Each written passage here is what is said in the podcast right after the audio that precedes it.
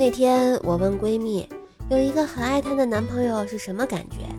嗯，如果一个男的真的爱你，你会发现，咦，又多了一个爸爸。那如果碰到渣男呢？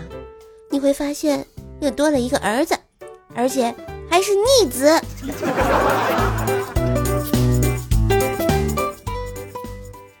我跟你们讲啊，我这辈子干过最残忍的事，就是联合了宿舍的 A 君和 B 君，让他们把 C 君按住，然后当着小 C 的面把他电脑 DEF 盘一共二百零六 G，啊，大概是吧，和硬盘六百 G，共八百多个 G 的资源图片一个接着一个的删掉。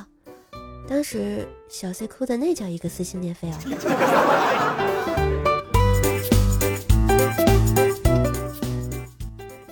和老公回家吃饭，老爸长出，老妈打下手，两个人不时的交头接耳，窃窃私语。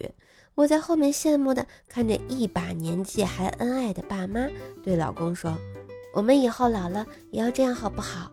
说不完的情话。